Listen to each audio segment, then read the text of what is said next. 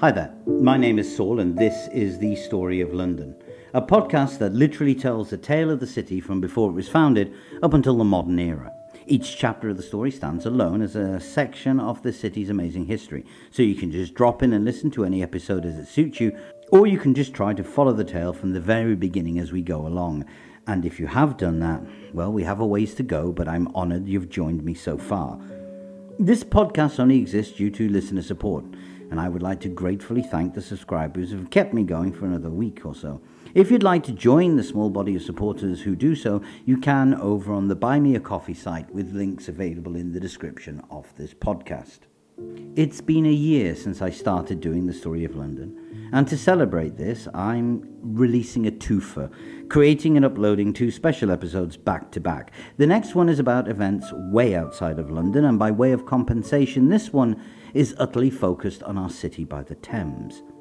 It's not quite a guidebook, and indeed, we are actually coming up to a chapter that will be entirely given over to a guide to London in the 12th century, written by someone in the 12th century.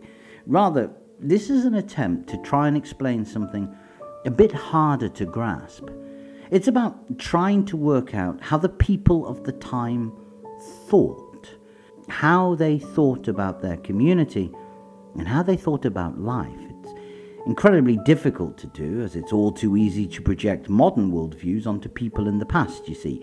And yet, using our modern worldviews can help, because they give us a fixed point we can navigate from, a benchmark we can measure against to see differences.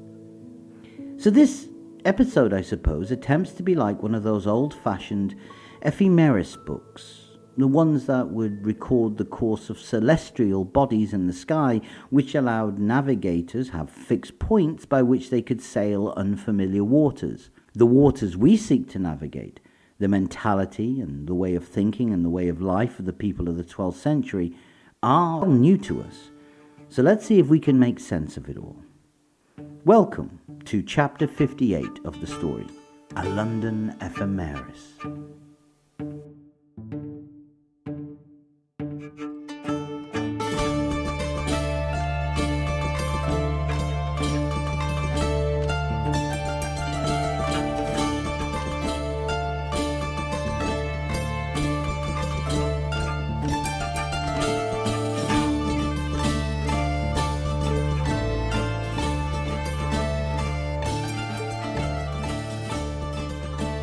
I begin with a cautionary reminder.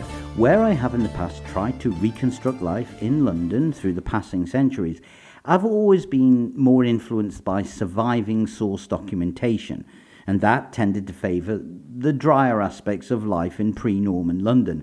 Hence why I have, on the whole, talked so much about trade, taxation, legislation, coin manufacturing, and so forth.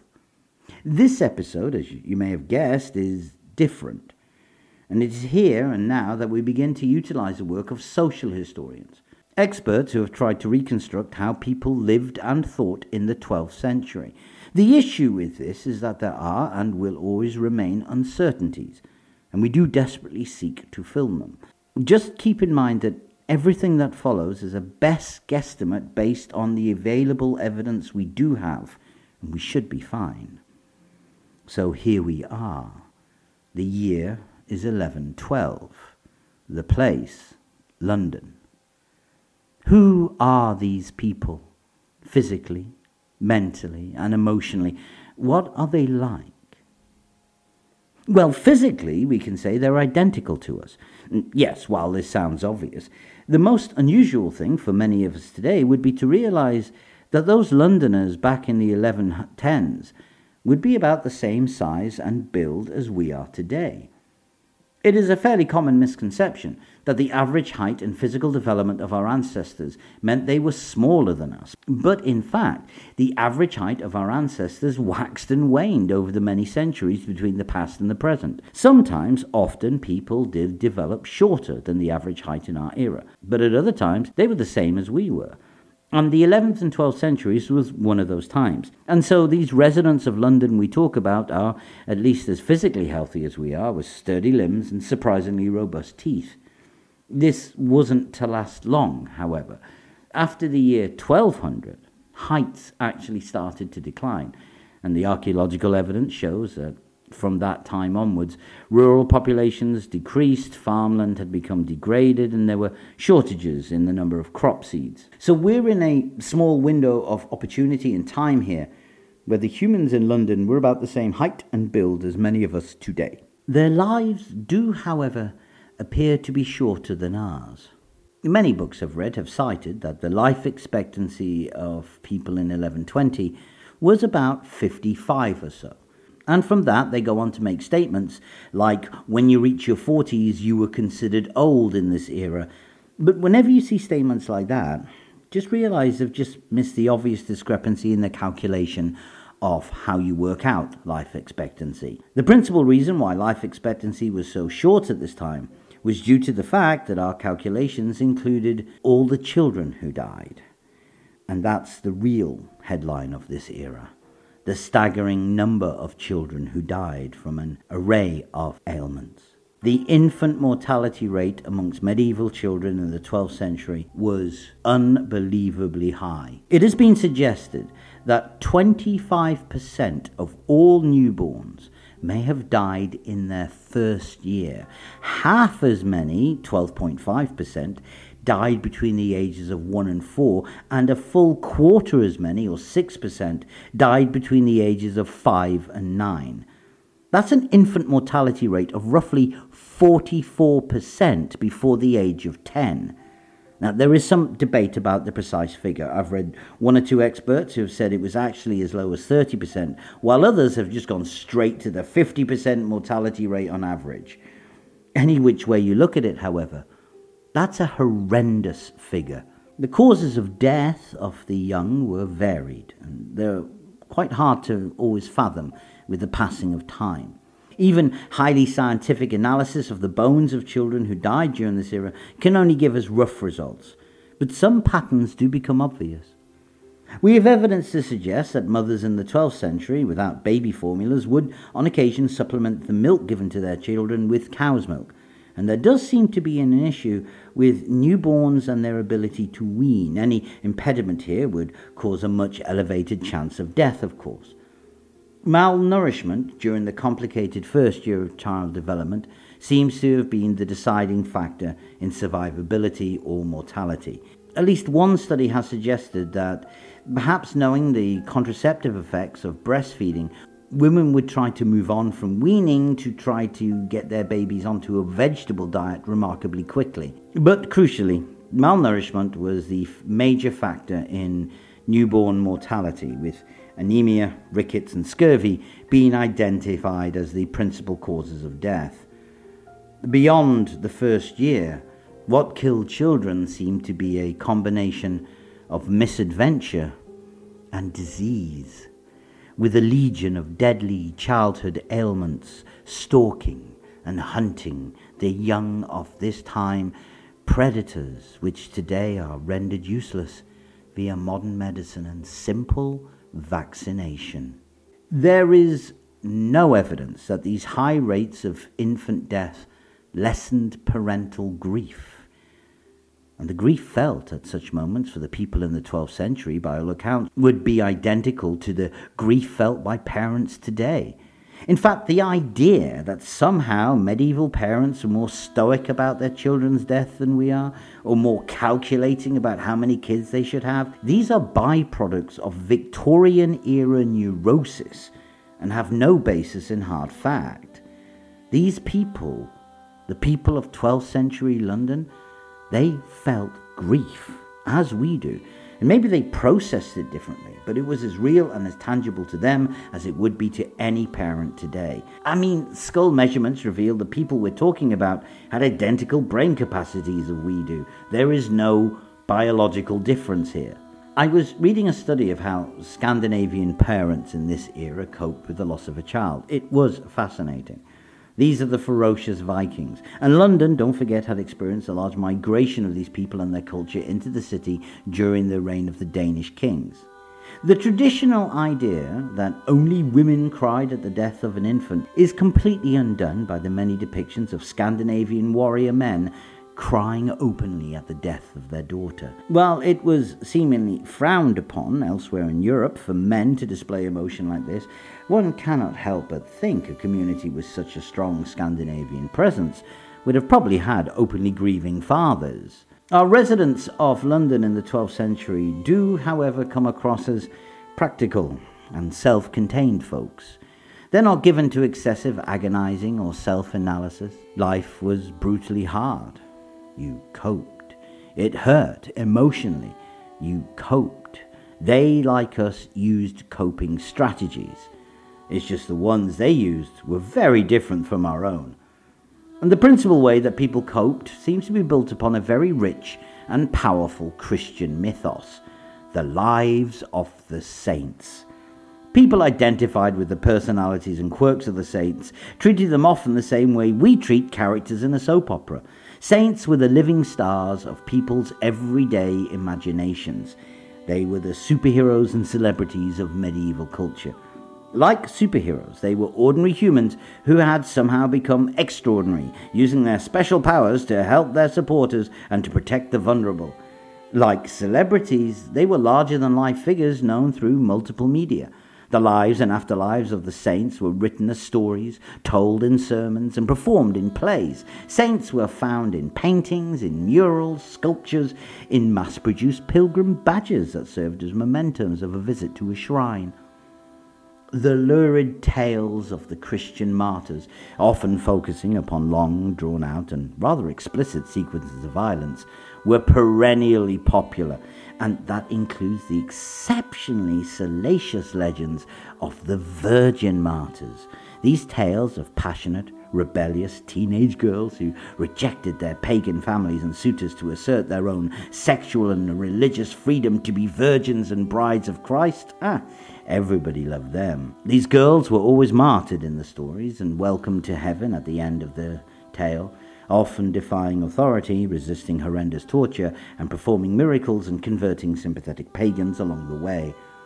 Some of the most popular and powerful saints never existed at all. Saint Christopher, the patron saint of traveller who supposedly carried the Christ child, was actually said to be a giant and sometimes portrayed as a dog haired man it's said that a single glance of his image could offer protection for a whole day, which is why he's often painted on the walls of churches. Other saints may have been Christianized pagan spirits, such as the Irish Saint Bridget, known in London as Saint Brides. And saints, therefore, played a role in the coping strategies of 12th century parents dealing with the loss of a child. There exists a series of stories about the tales of miraculous intervention and the saving of child by saintly intercession. And they're important because while we do not see volumes written in the 12th century about how parents coped emotionally with the loss of a child, we see how the parents acted around their children when they thought they were dead or they were dead before some saint saved the day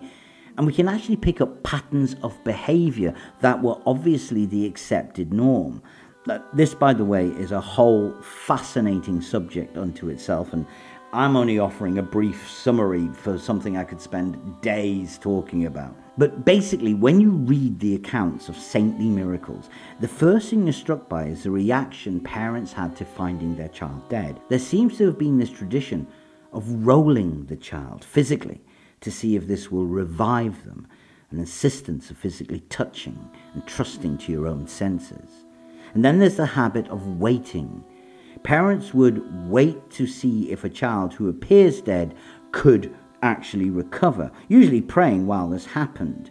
And it was only after several hours of the child not recovering that they'd finally move to the next stage, which was preparing the body for burial. And even if a miracle did not happen, and with as many as 44% of all children so afflicted, it obviously didn't happen, the idea of praying to saints seems to have been the basis of a universal coping mechanism.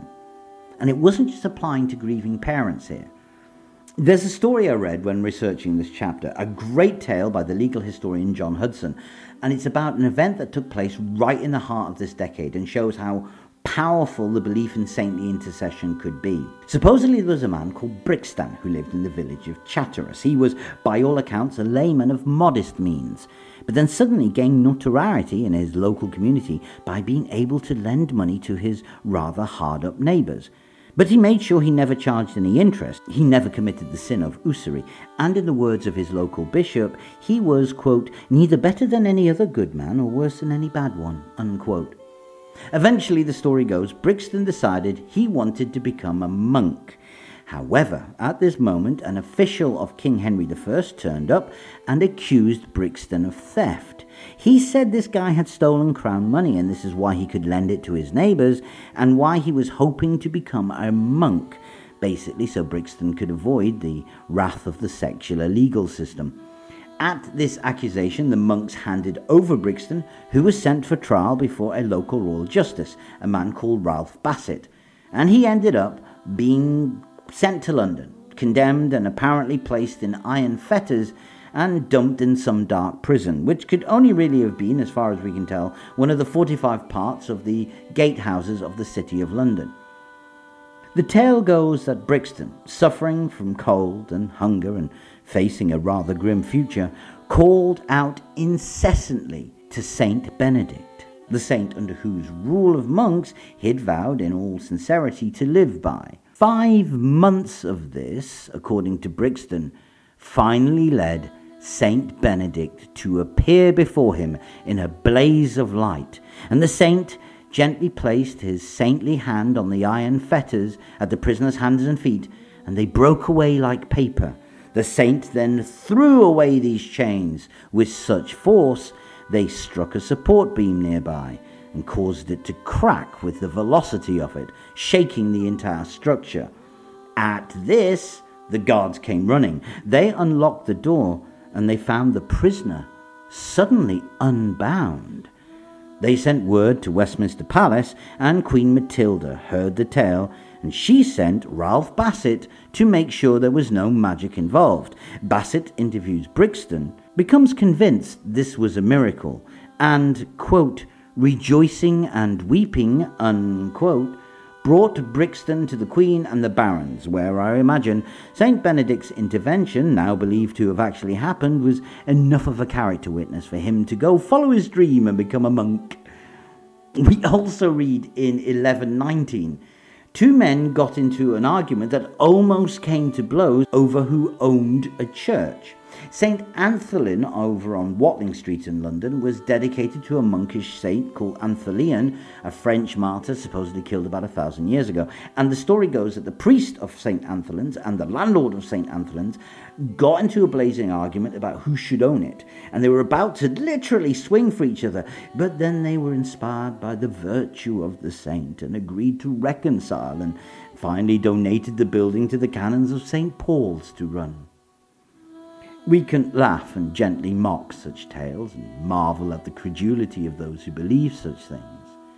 But they, to me, illustrate a people coping with a world that doesn't always make sense and trying to find ways of coming to terms with it all.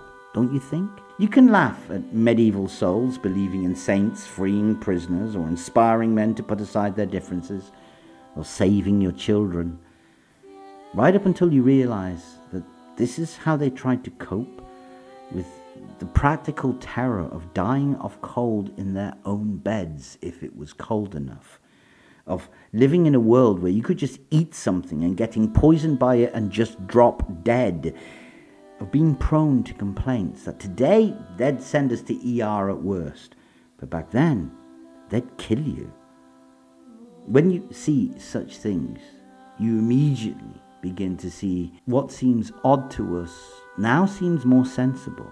You cannot help but notice, by the way, when you read the stories of miracles, that they always took place after normal lay people prayed for intercession, never when any priest did.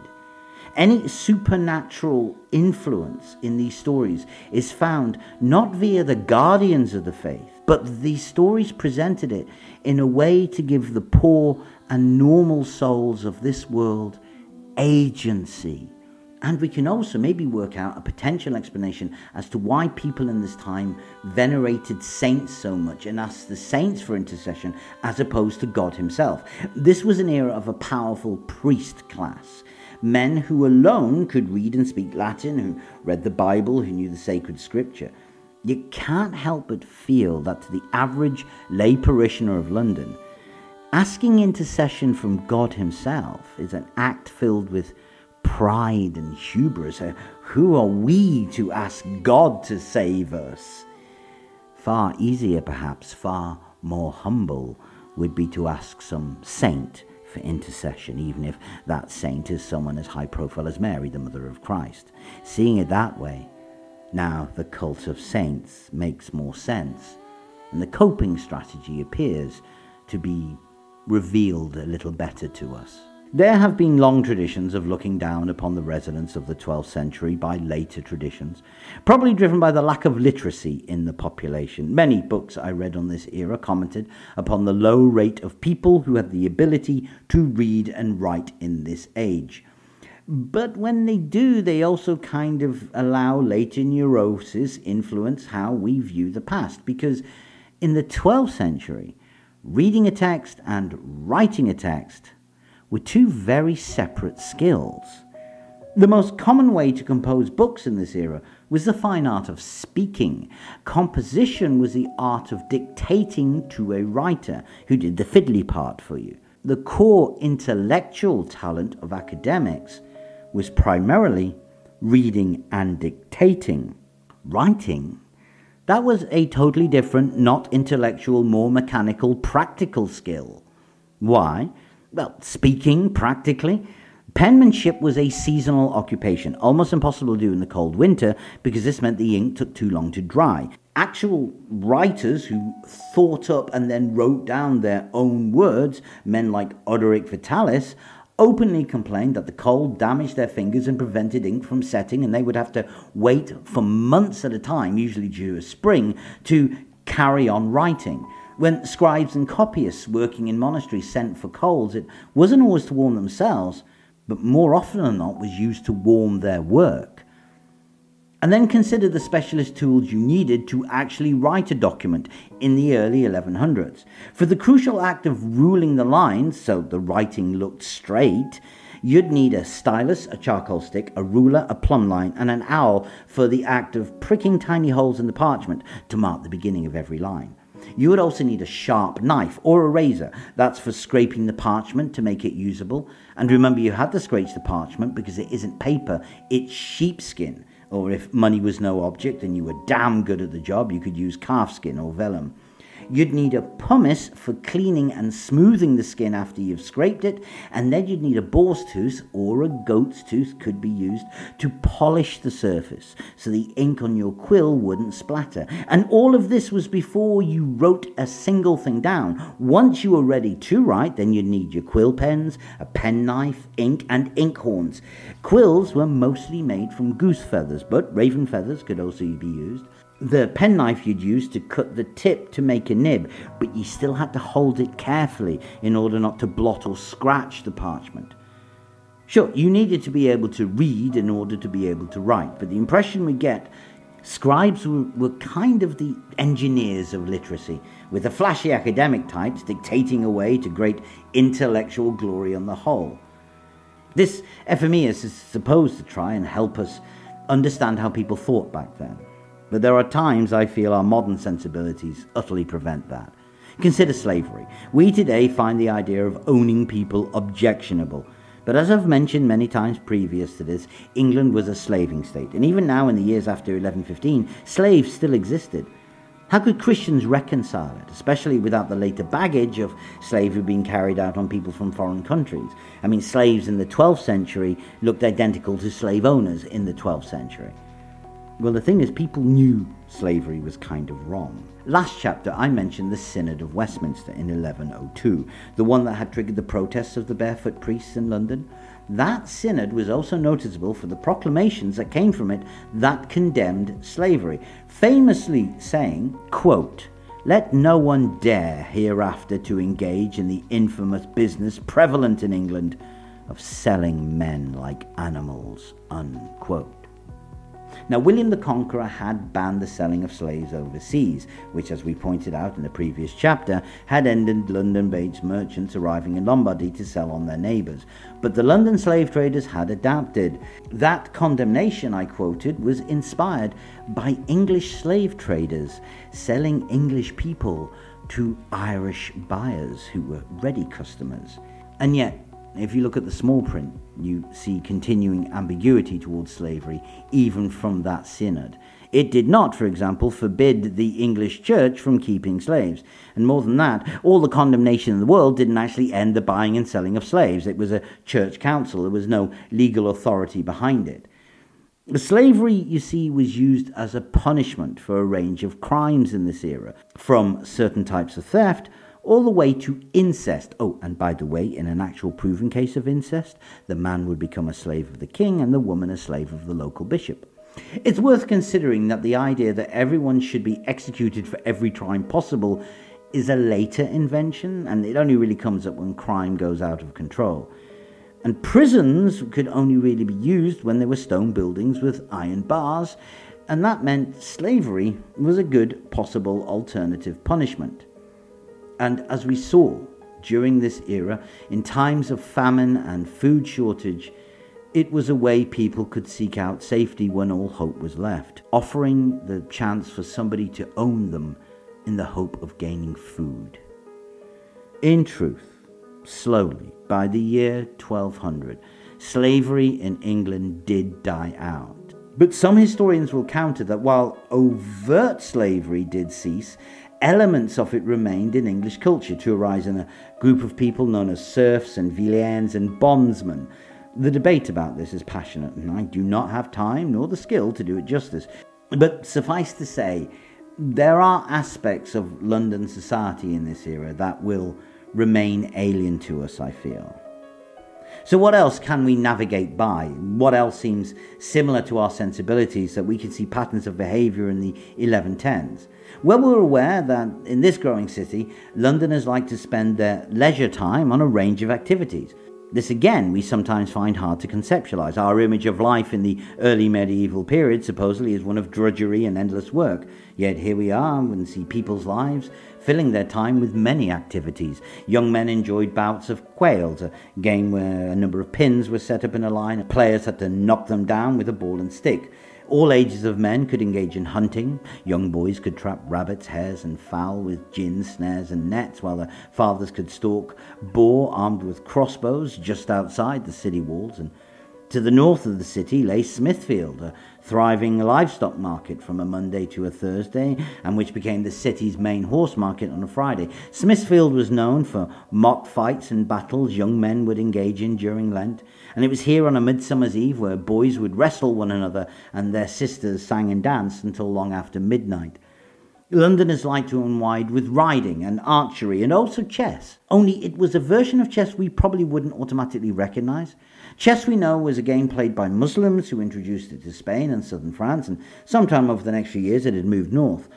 And some things were the same. The game ended when the king was in checkmate. But some things were very different. The queen back then was a very weak piece, arguably the weakest on the board, and the all powerful queen we recognize from chess today didn't arrive until the 15th century. Chess games in the 12th century were even slower than today's games and even more drawn out, which makes them a good way to pass the time, I suppose. There were no decks of cards to play with. We're about 200 years before they come along. But we do have evidence of backgammon being played and noughts and crosses, or tic tac toe. These people also like to tell each other riddles. And here is where we discover something that feels familiar to us today. We get an insight into their sense of humour. There is a book of riddles within this era found over in Exeter. Now, the rhymes within it were old, over a century old at this time, but I love them because for me, they are the voice of the sense of humour of the people of this time. And some of them are, well, I'll let you decide. Here's one What am I? Quote, I am a strange creature, for I satisfy women. I grow very tall, erect in a bed I am hairy underneath. From time to time, a beautiful girl or brave daughter of some fellow dares to hold me, grips my reddish skin, robs me of my head, and puts me in her pantry. At once that girl with plaited hair who's confined me remembers our meeting and her eyes moisten. Unquote. The answer is, of course, an onion. And here we see the smutty innuendo of the Victorian music hall or Shakespearean fool had a much earlier origin, that perhaps this type of humour is as old as the streets of London themselves. Not that the streets of London should be taken lightly in this era. London was, surprisingly enough, booming, and at some point in the next few decades would reach a population of about 40,000 or so. It was teeming and bustling and breaking out at the seams somewhat. Infrastructure was almost non existent, and whatever was in place was soon overwhelmed. Hygiene was an issue. The problem started with water. Water for cooking and washing came from a private well, if you were rich enough to own one, or could afford the fee to use someone else's private well. Or if that wasn't an option, water would be purchased from one of the teeming city's many water carriers, who scooped up water in large leather pouches from the Thames and would sell the contents door to door. Of course, the water from the river wasn't really safe to drink due to the water source and the communal city toilet being one and the same thing. It's not uncommon to find residents with dicky tummies easily set off gastric complaints caused by continual experience of drinking this stuff. Londoners in the 12th century, however, were pragmatists. If the water wasn't safe to drink, don't drink the water. There were a range of alternatives. Whey, the watery dry part of milk left behind when making cheese, was one. Mead, the low alcoholic mix of water and fermented honey, was another, but it was alcoholic drinks that replaced water on the whole, traditionally weak beers. And experts from the Museum of London supposedly said that they have evidence to suggest that 12th century Londoners drank ale by the gallon, starting at breakfast. John Clark, curator of the Medieval London Gallery, said, quote, Most people, including children, drank ale made from malted barley without hops. They even drank ale for breakfast and got through a gallon or four and a half litres a day each. At the price of a penny per gallon, only the poorest had to make do with water. Unquote. So that was the start of the hygiene issues. But the most obvious one 12th century London smelt of shit. Lots of shit. All the shit. Human shit, sure, but also horse shit, sheep shit, pig shit, chicken shit, dog shit. We've got archaeologists who spend their time bravely specializing in the contents of latrine pits from this era, and they have discovered much from that shit. For example, the most common toilet paper of this era moss. Ew. What else have they discovered? Well, believe it or not, dog poos have not really changed in size and consistency in the last 1,000 years. However, they've also discovered that very few human stools have survived from this era. Our Londoners had considerably looser bowel movements than we do. It's to be expected. They had probably reoccurring gut infections and a high vegetable diet. But we also know from the sheer number of apple pips, plum, and cherry stones found in latrine pits, Londoners probably never let anything go to waste. The smell of the shit was joined by the sounds of flies who swarmed around the streets, and the shit and the offal from dead animals in butchers, and the whole place was grimly unsanitary. Parasites found Londoners great hosts, from the inoffensive whipworm to the more sinister moorworm, who could grow to almost a foot long and would like to migrate around the human body. The moorworm could and did emerge unexpectedly from any orifice. Could you could indeed experience the trauma of having one leave while you were using the toilet. But there are cases of these things emerging from tear ducts unexpectedly. Fleas were hated as they bit and the bites hurt, and there are various remedies for fleas, from locking flea infested clothing into an airtight container for a while right up to the idea of laying flea infested clothing onto lambskin. When the fleas jumped off, they would show up as black on the white surface and you could squish them. Grooming is way more important than grim living in a world so filled with parasites. Soap was generally made from ashes from the fire of the house, and cleaning your teeth usually involved using green hazel shoots before polishing your gnashes with a woolen cloth. Is it any wonder that diseases like leprosy were common enough in England at this time? So much so that in 1117, Queen Matilda opened London's first leprosy hospital. It was important that the sufferers of the disease be kept from the uninfected residents of the city, but placed close enough nearby that they could beg for the day to day living they needed. The result was the Hospital of St. Giles in the Fields, so named because it was placed in those fields away from London and Westminster, but near to a road to London, so travellers to London would pass small groups of lepers seeking alms. The hospital buildings were actually located in what is today Charing Cross Road, St Giles High Street, and Shaftesbury Avenue, and were set up for 14 lepers. And around 1117, Queen Matilda also paid for the building of a new public bathhouse in London. London was, by today's standards, very grim indeed, but they were aware of it. London was changing, however, growing, and with it came new communities to live within its streets. Last centuries, we had seen Danes and Scandinavians arrive, apparently in large numbers, mostly towards Lambeth and the south of the city, and they seem to have integrated and married into London society.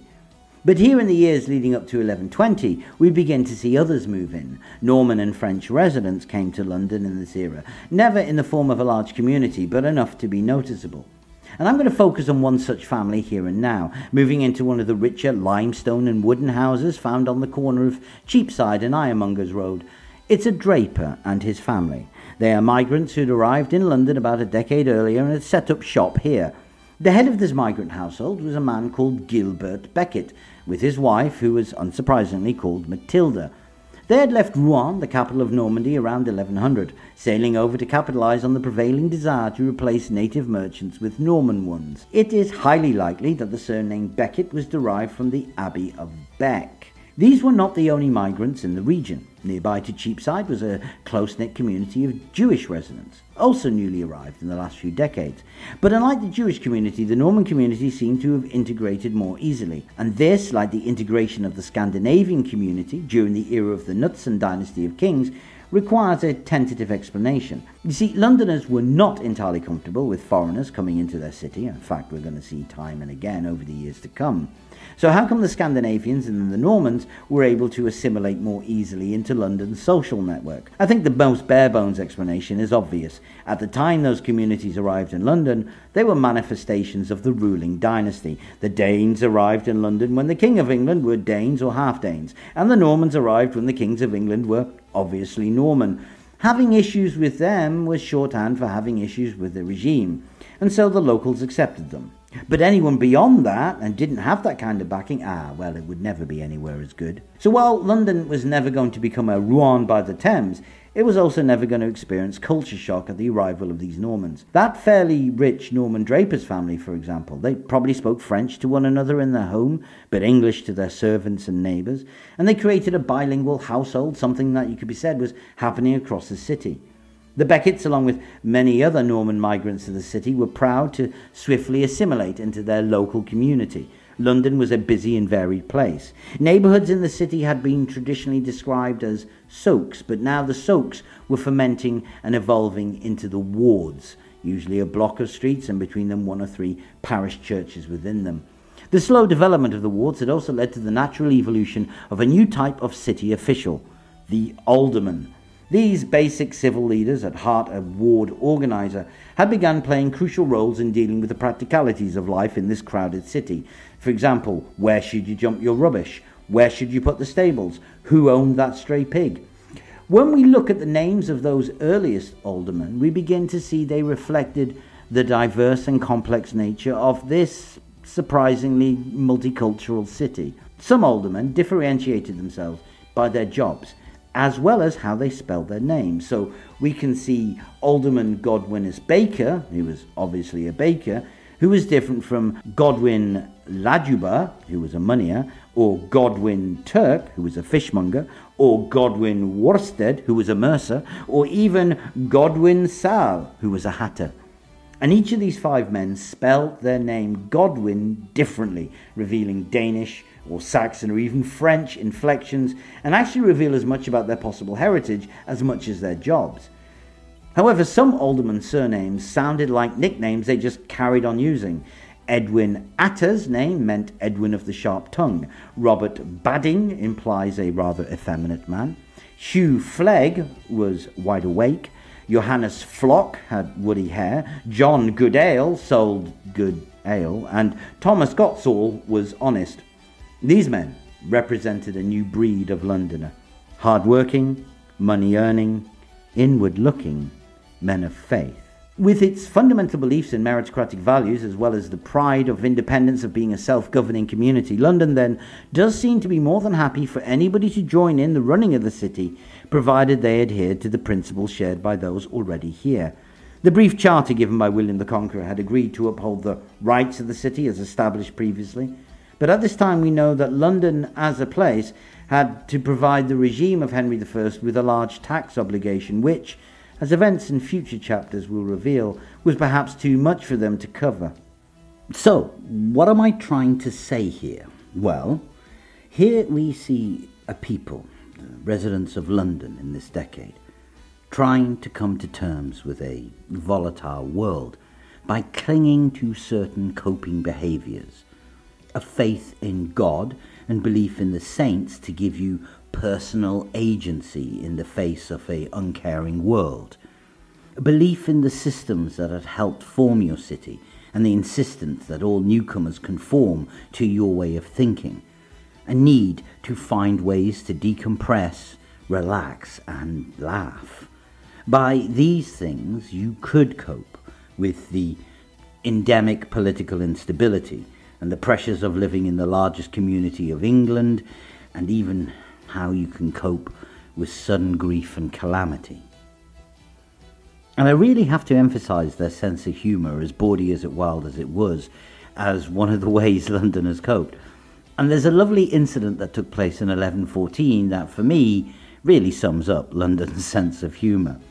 There was a drought this year, which some records suggested was actually one of the driest years on record. And it culminated in a unique moment that took place around the middle of October that year. According to the Anglo Saxon Chronicle, quote, there was an ebb tide which was everywhere lower than any man remembered before. So people went riding and walking across the Thames to the east of London Bridge. Unquote. The image of the Thames being so low that you could walk across it is staggering, but I'm fairly sure it didn't run dry so much as just be seriously reduced through a combination of drought and tide. But then you get the impression that the residents of London took one of that and went, well, don't see that every day.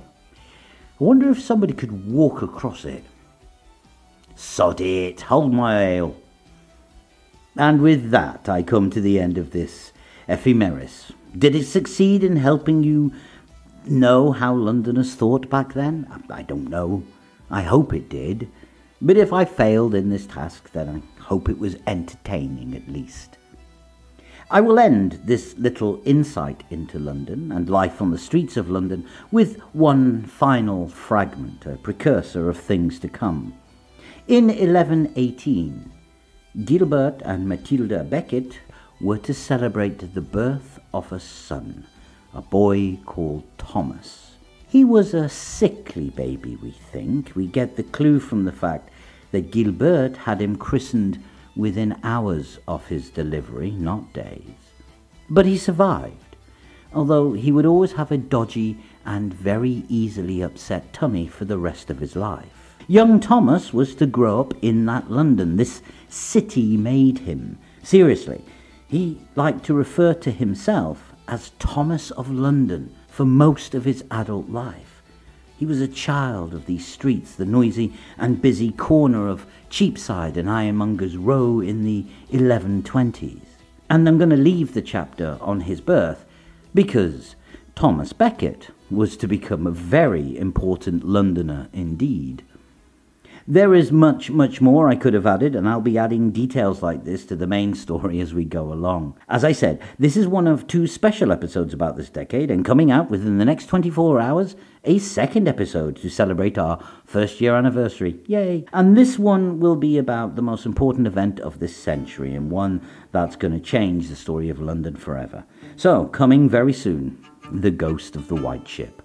All right, thank you so much for listening. Bye.